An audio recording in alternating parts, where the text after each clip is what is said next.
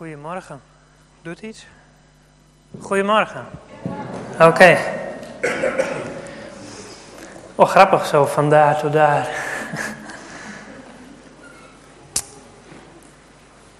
De preek gaat uh, vandaag voor een groot deel over een kleine jongen. Dus het is wel uh, toepasselijk dat de kinderen ook in de dienst zijn, denk ik. Toch? We kunnen veel leren van kinderen. Het is niet voor niks dat Jezus een, een kind nam en dat in het midden van de discipelen zette en zei van word als de kinderen. Want uh, soms denken wij dat wij de kinderen een hele hoop moeten leren, kunnen leren. Maar eigenlijk kunnen we veel meer leren van hen. Omdat als kind ben je nog zuiver, ben je nog, je vertrouwt makkelijk. Een van de dingen waar het straks om gaat is dat je als kind ook God kunt leren kennen. En dat is iets, iets ontzettend moois, iets wat wij van kinderen kunnen leren. Dus ik hoop dat het ook voor de kinderen uh, toch ook leerzaam zal zijn. Terwijl wij eigenlijk van hun mogen leren.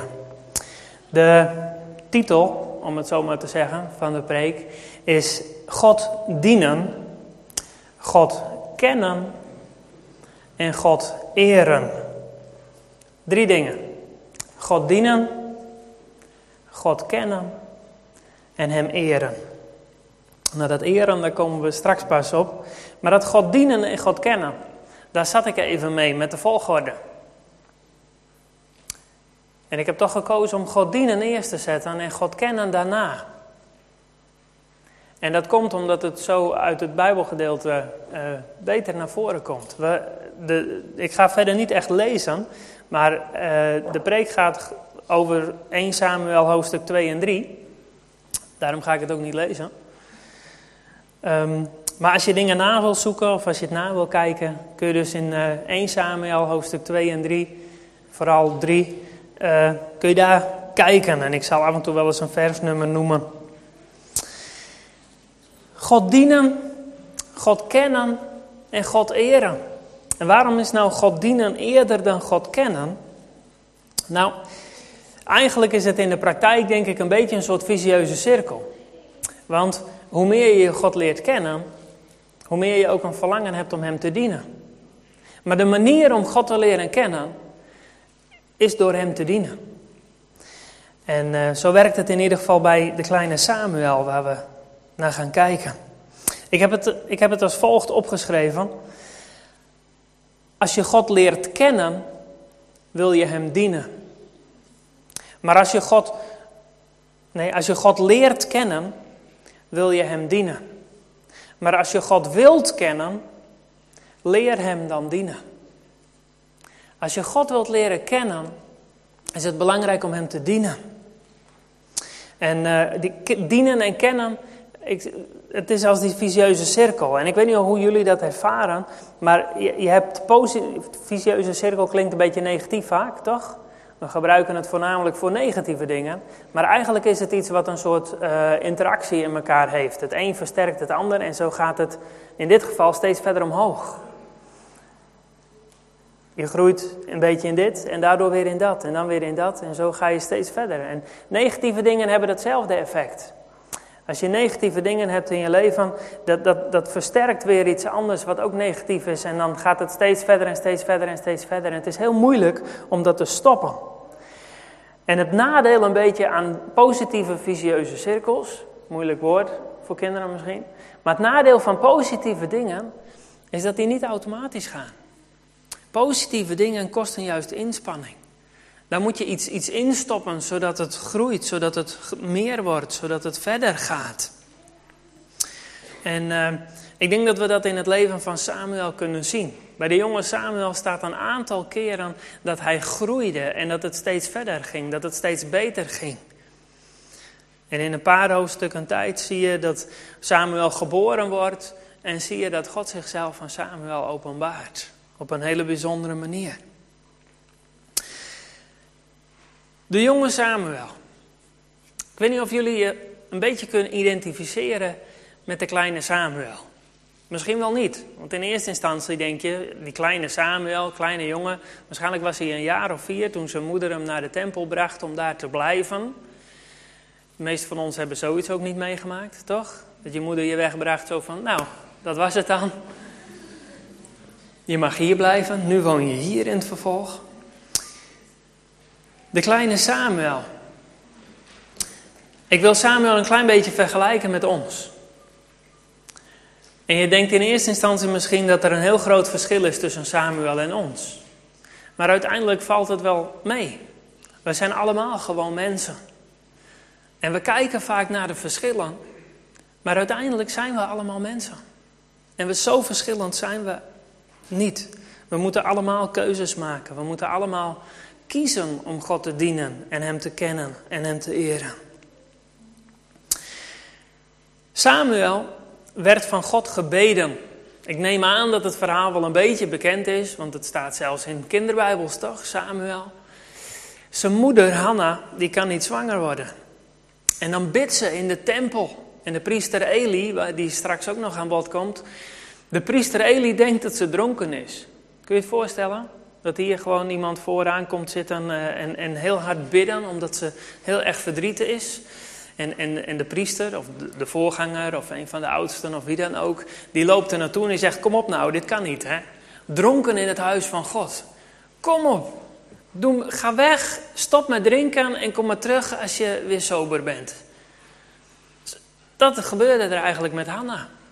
Maar Hanna was helemaal niet dronken, ze was verdrietig. Verdrietig omdat ze geen kinderen kon krijgen. En dat is ook ontzettend verdrietig voor mensen die dat probleem ervaren in hun eigen leven. En zo ook met Hanna. Bovendien had, ze nog een, had haar, haar man nog een vrouw en die kon wel kinderen krijgen en die plaagde haar er nog mee ook. Nou, dat is wel heel gemeen, toch? Als jij iets wel hebt en die ander niet, dan is dat al erg genoeg. Maar als je dan ook nog gaat zeggen, na, na, na, na, ik heb lekker wel, jij lekker niet, dan wordt het nog erger van. Dus Hanna die bidt. En de priester Eli die zegt tegen haar, God, hij weet niet eens wat ze heeft gebeden, tenminste voor zover wij weten. Maar hij weet niet wat ze heeft gebeden en hij zegt tegen haar, God zal jou geven wat je hebt gebeden. En ze krijgt ook een zoon. En ze heeft beloofd dat ze die zoon aan God zal geven. Nou, Samuel is van God gebeden. En dan denken wij van ja, maar weet je, eh, ik ben gewoon heel normaal geboren. Mijn papa en mijn mama hielden van elkaar en op die manier krijg je kindjes. Even om het simpel te houden, hè? er zijn kleine kinderen bij. Dus ja, papa en mama houden van elkaar en zo komen kindjes. Alleen bij Hanna lukte dat niet. En er moest gebeden worden. En zo werd ze zwanger. Maar ook wij, ook al ben je misschien heel normaal geboren, misschien ook wel niet, maar je bent door God geschapen. Iedereen die hier zit, je hoeft niet speciaal van God gebeden te worden. God heeft iedereen op het oog. God heeft ons allemaal gemaakt. En God houdt van ons allemaal.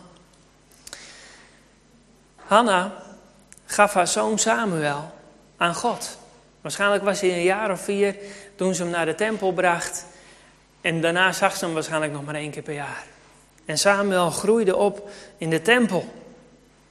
Zou mooi zijn, toch? Denk van wauw, kijk, dan zou het allemaal goed zijn. Ik ben gedeeltelijk opgegroeid in het jeugdhuis van de kerk. En ik moet zeggen, dat geeft al heel veel voordelen. Ik heb daar wel heel, heel veel zegen ook van ervaren. En we proberen ook zelf oh, aan de volgende generatie, aan onze kinderen, iets, iets mee te geven. Dat ze jong al de kans krijgen om God te leren kennen en om Hem te dienen. We zijn van zomer naar een conferentie geweest de hele week met de kinderen. En de kinderen zijn nog naar een, een, een, christelijk kamp geweest. Waar ze ook heel veel over God leren. En waar ze heel veel met de dingen van God bezig zijn. En ook, je kan dat niet afschuiven op anderen natuurlijk. Dus we doen thuis ook nog ons best.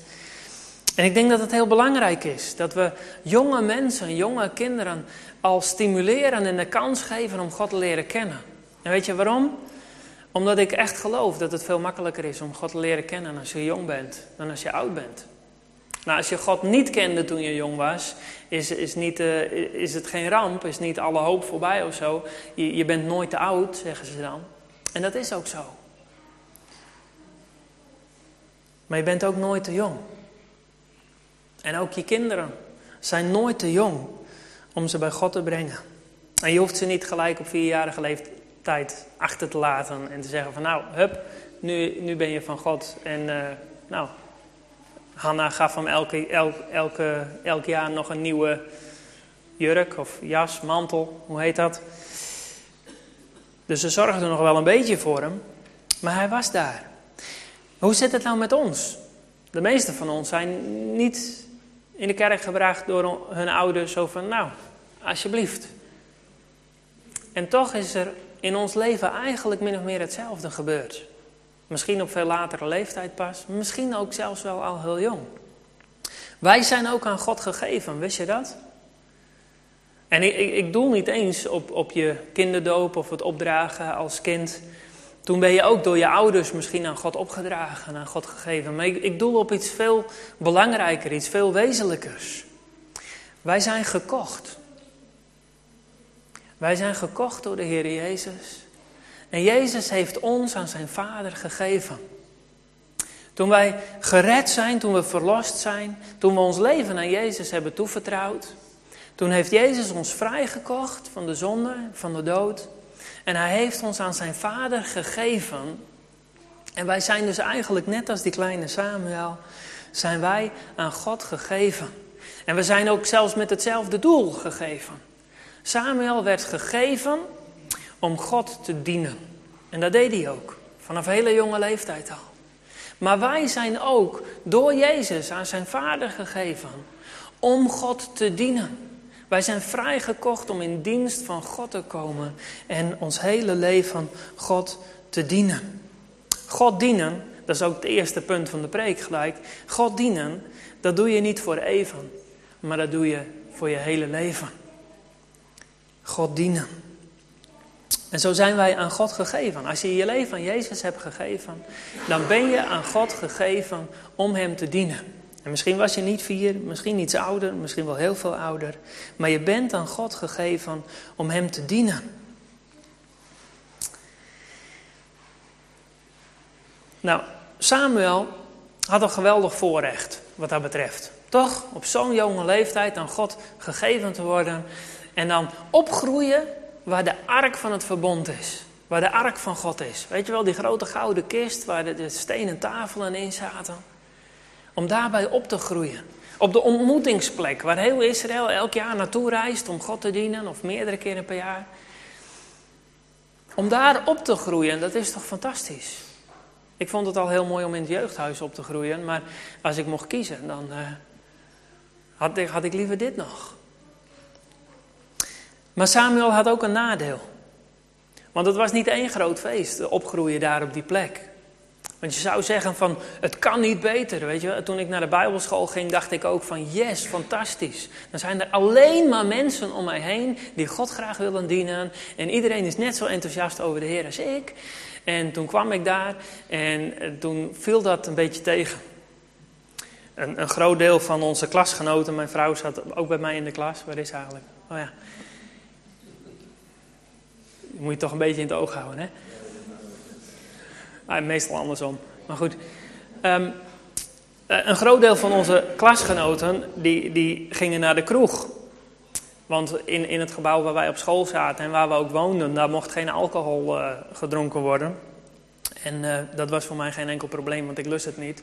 Dus voor mij lekker makkelijk praten. Maar ik dacht, we gaan met z'n allen lekker bidstond houden. En in plaats van daarvan ging het grootste gedeelte naar de kroeg om lekker te drinken. En toen dacht ik van, hé, hey, wacht, hier ging ik niet voor naar de Bijbelschool. Nou, Samuel had dan een veel ergere ervaring. Hij kwam daar, ik weet niet wat zijn motivatie was, hij was gewoon gegeven, hij had weinig keus. Maar hij kwam daar om God te dienen. En uh, hij kwam daar onder het toezicht van Eli. Eli noemt hem verderop ook een keer Samuel, mijn zoon.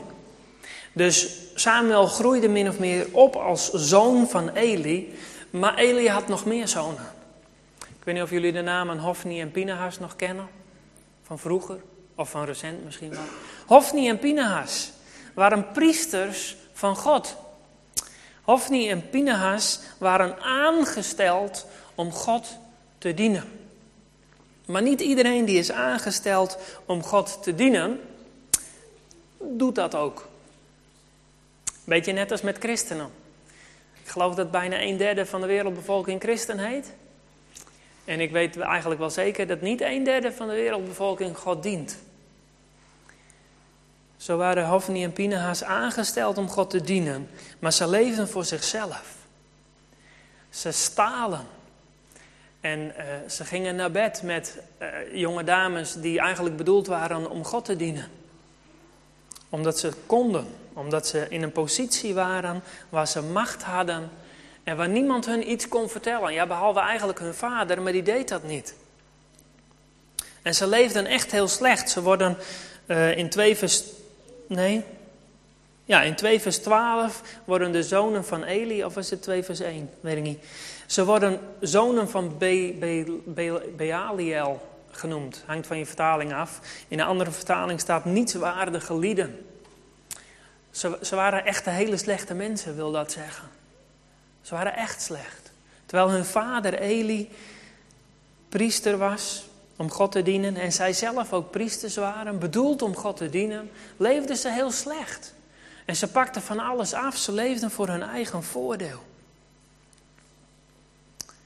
En Samuel groeide op bij die jongens die een stuk ouder waren dan hij. En dat is een uitdaging. Als je opgroeit tussen mensen die in naam God dienen, maar eigenlijk alleen maar voor zichzelf leven, zelfs heel veel slechte dingen doen, dan is het een uitdaging om echt op te groeien om God te dienen. Dat was een uitdaging voor Samuel.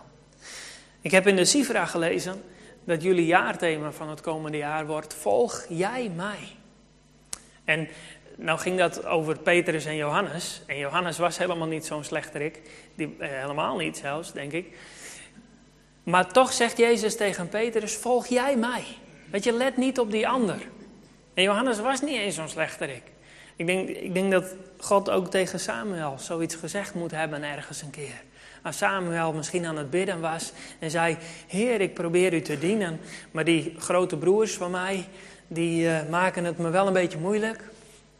En ik kan me voorstellen dat God ergens een keer tegen hem gezegd moet hebben: Volg jij mij.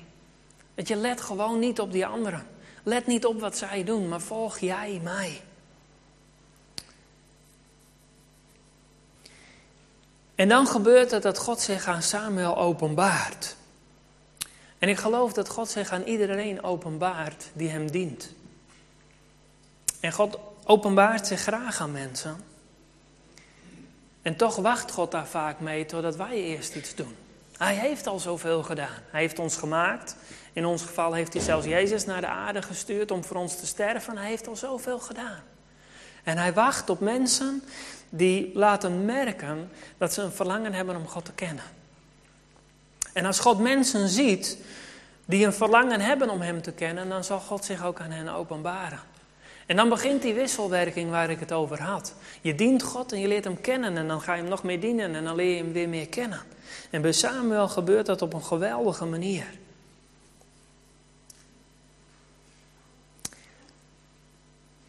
Het bekende kinderverhaal.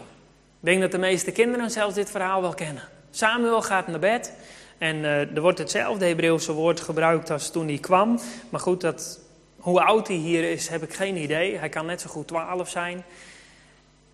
Maar hij gaat naar bed. En dan hoort hij dat hij geroepen wordt. Samuel. En denkt, nou, hup, gauw naar de priester Eli. Blijkbaar sliep hij dicht genoeg bij dat hij, uh, dat hij Eli zou kunnen horen als hij hem riep. Dus hij rent naar Eli toe en hij zegt, ja, hier ben ik. Hij was, was een, een goede, goede jongen, hè, die Samuel. Als hij geroepen werd, dan kwam hij gewoon. Kinderen, goed opletten. Volgens mij horen vooral de volwassenen dit, maar goed. Als je geroepen wordt, dan kom je gewoon. Neem een voorbeeld aan Samuel, die wordt geroepen en die komt. En dan zegt Eli, nee ik heb je niet geroepen, ga maar slapen. En dan hoort hij weer dat hij geroepen wordt. En hij denkt niet van, ja nou bekijk het nu maar. Kijk, dat zouden sommige anderen doen, zoals Hofni en Pinahaas inmiddels. Nee, maar hij gaat gewoon weer en hij zegt, ja hoor, hier ben ik. En zo gaat het verder. Totdat Eli beseft wat er aan de hand is. En, en, en er staat in hoofdstuk 3 dat het heel ongewoon geworden was dat God nog met iemand sprak. Het was niet meer normaal. Omdat Hofni en Pinahaas zo slecht waren, was het hele volk eigenlijk een beetje van God afgedreven. En het was niet meer normaal dat God zich aan iemand openbaarde. Het was niet meer normaal dat God sprak. En toch, toen dit gebeurde, dacht Eli: Wacht, ik weet wat hier aan de hand is. En hij zegt tegen Samuel: Als je weer hoort dat je geroepen wordt, zeg dan: Ja, Heer, uw knecht luistert. En zo openbaart God zich aan Samuel. En in dat hele verhaal staat dan op een gegeven moment in vers 7.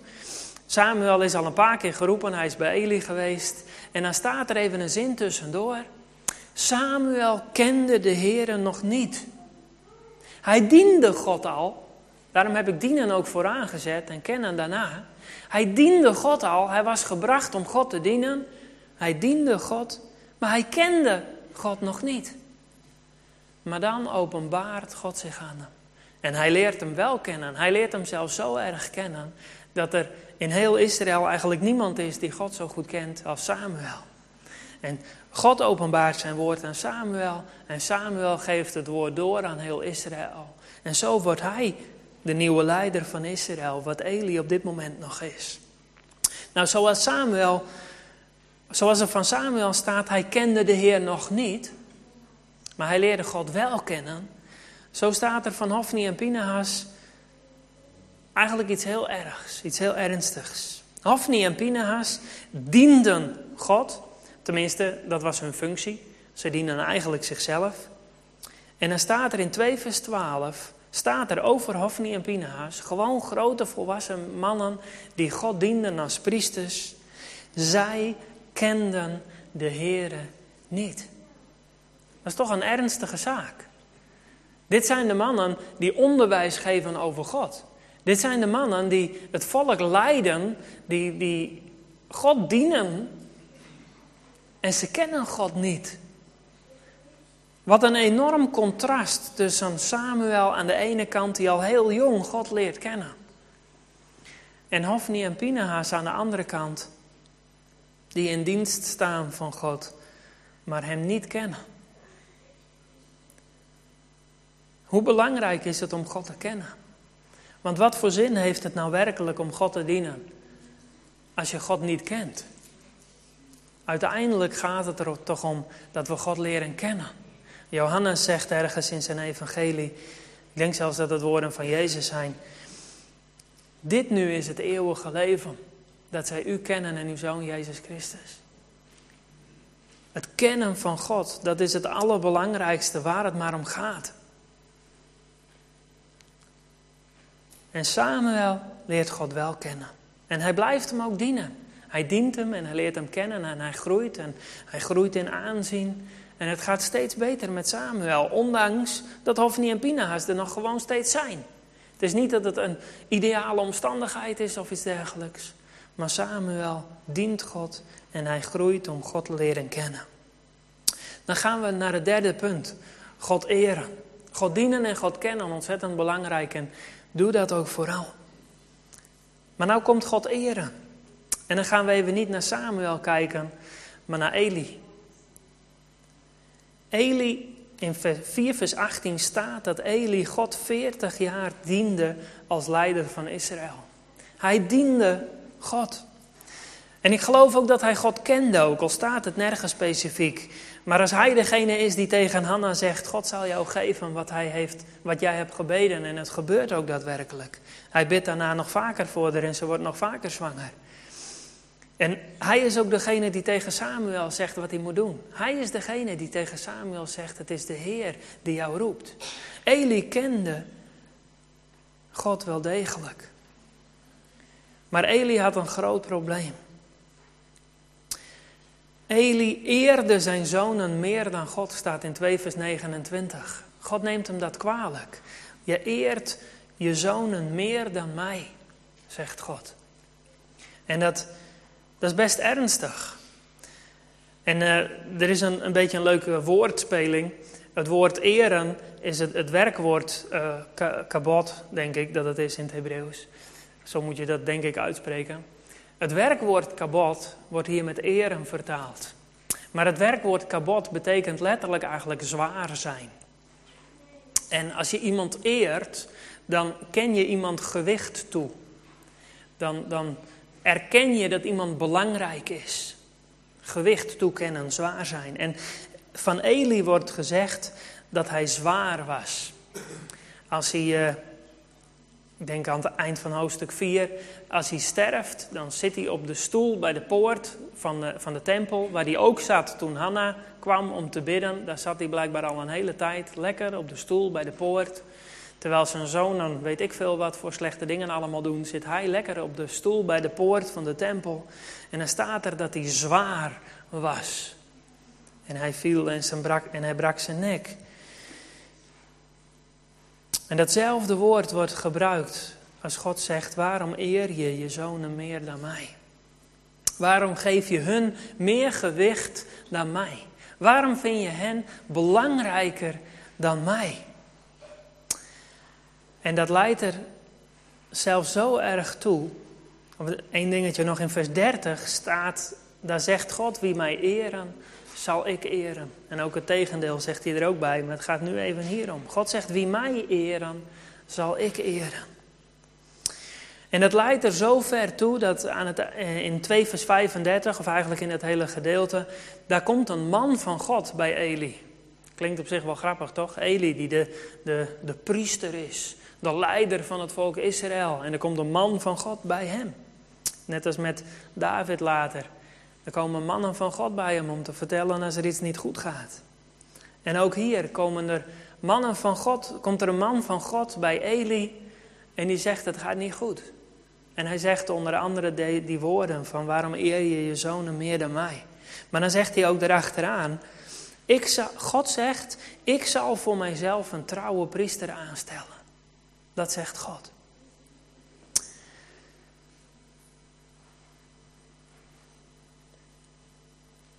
Ik zal voor mij een trouwe priester aanstellen. En jij en je familie, jullie mogen niet langer priesters voor mij zijn. Ze worden afgewezen door God. Ze mogen hem niet langer dienen. Wat ernstig. En dan zegt God, ik zal voor mijzelf een trouwe priester aandienen, aanstellen. En in eerste instantie lijkt dit te verwijzen naar Samuel. En dat zou ook wel kunnen. Nou, voor degenen die de Bijbel heel goed kennen, die weten misschien dat Samuel helemaal geen leviet is. En hij helemaal geen nakomeling van Aaron. Dus Samuel zou eigenlijk helemaal geen priester kunnen worden, zou je kunnen zeggen. Samuel is namelijk een Benjaminiet. Hij is een afstammeling van Benjamin. Maar hij is een eerstgeborene die door zijn moeder aan de Heer gegeven wordt. En wist je dat dat eigenlijk Gods oorspronkelijke plan toch al was? Bij Mozes, als ze nog maar kort in de woestijn zijn, dan zegt God tegen hen: Ik wil dat jullie al je eerstgeborenen naar mij afstaan. Die moeten voor mij apart gezet worden. Want alle eerstgeborenen van Egypte die zijn gestorven, zodat jullie gered konden worden. En vanwege het bloed aan de deurpost zijn jullie eerstgeborenen niet gestorven. Dus eigenlijk zijn nu al jullie eerstgeborenen van mij. Later past hij dat een beetje aan, waarschijnlijk om het volk tegemoet te komen. Want het is toch wel een heftige regel, toch? Als je als volk je eerstgeborenen allemaal af moet staan aan de Heer. Je ziet ze nog wel, want je blijft één volk, maar toch. De levieten komen daarvoor in de plaats. En Samuel wordt als het ware volgens de oude regeling, wordt hij als eerstgeborene aan God gegeven en aan God toegewijd. En zo wordt hij min of meer toch een priester.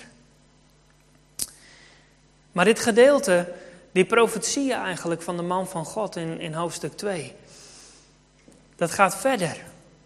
Ik denk dat het eigenlijk al verwijst naar de Heer Jezus. Een van de dingen die over deze priester, over deze trouwe, waarachtige priester gezegd wordt, is hij zal doen wat in Gods hart en in Gods ziel is. Wat een opgave. Hoe zou je dat als mens ooit kunnen doen?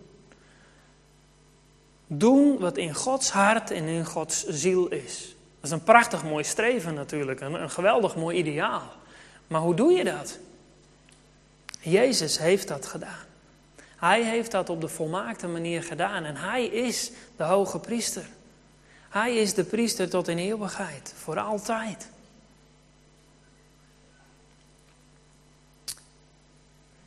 Samuel was min of meer een priester in plaats van Eli. Maar Jezus is de priester waar het werkelijk om gaat. En Wij zijn priesters. Wij zijn een koninklijk priesterschap, staat een aantal keren in de Bijbel. Wij zijn priesters. Wij allemaal. Wij zijn gegeven aan God om God te dienen en wij zijn priesters. Wij staan maar niet af van Levi, wij staan maar niet af van Aaron, maar wij zijn in Christus. En in Christus zijn wij priesters. Nou, als priesters van God hebben wij een, een, een, een keus, een uitdaging. Wat voor priesters willen wij zijn van God? Willen we net als Samuel priesters zijn? Die als er geroepen wordt, komt hij gewoon. Ook al denkt hij dat het Eli is. Maar als hij geroepen wordt, dan komt hij. En wat God zegt, dat doet hij. En hij blijft God gehoorzamen. Hij blijft zijn hele leven daar in ieder geval zijn best voor doen. Hij was ook niet volmaakt. Want het probleem van Eli met zijn kinderen, Samuel heeft hetzelfde probleem. Als Samuel oud geworden is, dan wandelen ook zijn zonen niet in zijn wegen. En dat is mede aanleiding waarom het volk om een koning vraagt.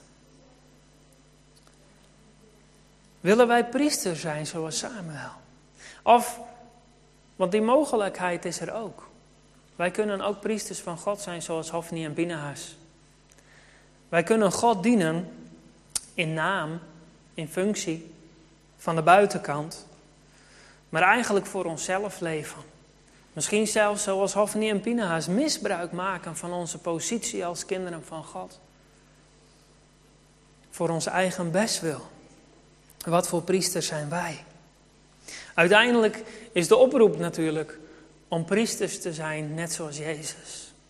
Want Jezus is ons voorbeeld. Hij is de priester die ons als voorbeeld gegeven is om net als Jezus God te dienen. Jezus diende God. Hij gaf zijn leven over voor ons. En we denken dat dat voor ons was, maar hij deed het voor zijn vader. Hij diende God, omdat het Gods wil was dat wij vrijgekocht zouden worden. Zelfs toen wij nog zondaars waren en helemaal niet om ons om God bekommerden of om wat hij om ons denkt, toen had God al ons op het oog. En God heeft zijn zoon naar deze wereld gestuurd om mensen de mogelijkheid te geven om weer met hem verzoend te worden. En zo mogen wij ook dienen. Mogen wij onszelf inzetten, mogen wij onszelf geven om anderen tot zegen te zijn. Maar dat doe je, als het goed is, niet voor die ander. Hoewel dat natuurlijk heel mooi is. Eigenlijk doe je dat voor God. Als je je naaste dient, als je je broer of zus of, je, of ongelovigen ook, als je andere mensen dient, doe je dat eigenlijk niet voor die andere mensen. Je doet dat voor God. Want je staat in dienst van God. Je bent een dienstknecht van God. Jezus diende God en zo mogen wij ook God dienen. Als het over het kennen van God gaat, een beter voorbeeld dan de Heer Jezus bestaat er niet. Hij was God. En in Hem heeft de hele volheid van God gekozen om hier op aarde te wonen. God die eigenlijk buiten de schepping staat, is in Jezus Christus in de schepping gekomen om ons op een ultieme manier God te laten kennen. Iedereen kan God kennen. Want God heeft alles gemaakt. En, en in de werken van iemand kun je ook zien wie iemand is. Bij een schilder of bij weet ik veel, iemand die iets maakt. Alles wat iemand voortbrengt, daarin kun je iets van die persoon herkennen. Maar in Jezus Christus heeft God zich volkomen geopenbaard. Zodat Jezus kan zeggen, wie mij heeft gezien, heeft de Vader gezien. En zo mogen wij ook God leren kennen. En net als Jezus God kennen, dat zal toch niet lukken. Maar we hebben wel Jezus als voorbeeld. Weet je, en wij hoeven God niet te dienen net zo goed als Jezus. Wij hoeven God niet te, te kennen net zo goed als Jezus. Want dat kan ook helemaal niet. En het mooie van het evangelie en van de genade die wij van God hebben gekregen, is dat dat ook niet hoeft. Want je wordt namelijk niet op het resultaat afgerekend. Het is genade van God. Als Hij ons helpt om Hem te dienen. En als Hij ons helpt om Hem te kennen. En als Hij ons helpt om Hem te eren. Dat is genade van God. Jezus eerde God boven alles. Hij eerde God boven zijn eigen leven. En eren betekent eigenlijk God het belangrijkste vinden. En dat is een uitdaging die voor ons allemaal geldt. Is God het belangrijkste in ons leven? Of zijn er mensen of dingen in ons leven die min of meer rivaliseren met God? Die proberen op dezelfde plek in ons leven te staan als God? Is God werkelijk het belangrijkste in het leven? En dat hoeft niet te betekenen dat de andere dingen niet belangrijk voor je mogen zijn. Je kinderen mogen hartstikke belangrijk voor je zijn. Ook andere dingen mogen heel belangrijk voor je zijn. Maar als er een situatie komt waar je moet kiezen, dan wordt zichtbaar wat werkelijk het belangrijkste is. En ik gun niemand van jullie dat je in dat soort situaties komt. Maar als je lang genoeg leeft, komen dat soort situaties toch wel eens op je pad. En dan wordt zichtbaar wie of wat werkelijk het belangrijkste in je leven is. Daarom is het belangrijk om niet alleen God te dienen en God te kennen, maar om ook God te eren. Amen.